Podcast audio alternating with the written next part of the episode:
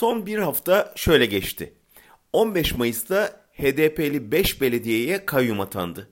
CHP sözcüsü hemen o gün seçimle gelen seçimle gider diye tepki gösterdi.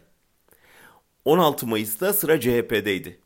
Adana Gençlik Kolları Başkanı Eren Yıldırım Erdoğan'ın hedef göstermesiyle tutuklandı. Diğer partilerden tepki var mı diye baktım. Adana Emek ve Demokrasi Güçlerinin ortak açıklaması dışında kayda değer bir tepki göremedim. 17 Mayıs'ta Taylan Kulacıoğlu ve gazeteci Hakan Gülseven gözaltına alındı. Önce bırakıldılar sonra Taylan troll kampanyasıyla yeniden gözaltına alınıp tutuklandı. İlk elde CHP'de Sezgin Tanrıkulu, Canan Kaftancıoğlu, HDP'de Ayhan Bilgen tepki gösterdi.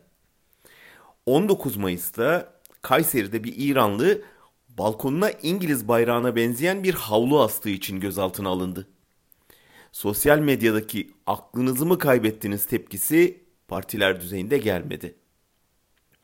20 Mayıs'ta sıra yine HDP'deydi.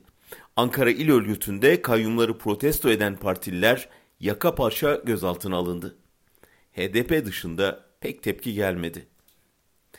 İktidar son bir haftada neredeyse gün atlamadan istikrarlı bir şekilde bütün muhalif kesimlere adeta sırayla baskı uyguluyor. Çılgınlık havlu tutuklamaya kadar varmış durumda. Bu saydıklarım sadece göz önünde olanlar. Elbette dahası da var. Belki göremediğim tepkiler de olmuştur ama kamuoyunun dikkatini çekecek bir dayanışma sergilenmediği ortada.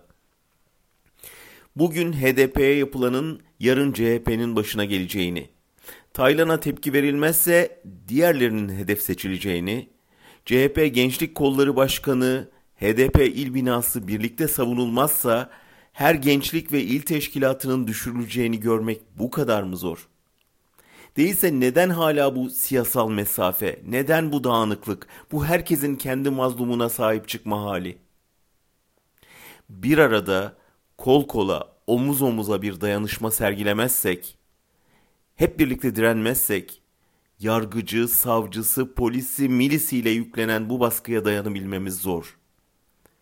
Birimize yapılan hepimize yapılmıştır diyerek ortaklaştığımızda ancak değişecek tarihin akışı.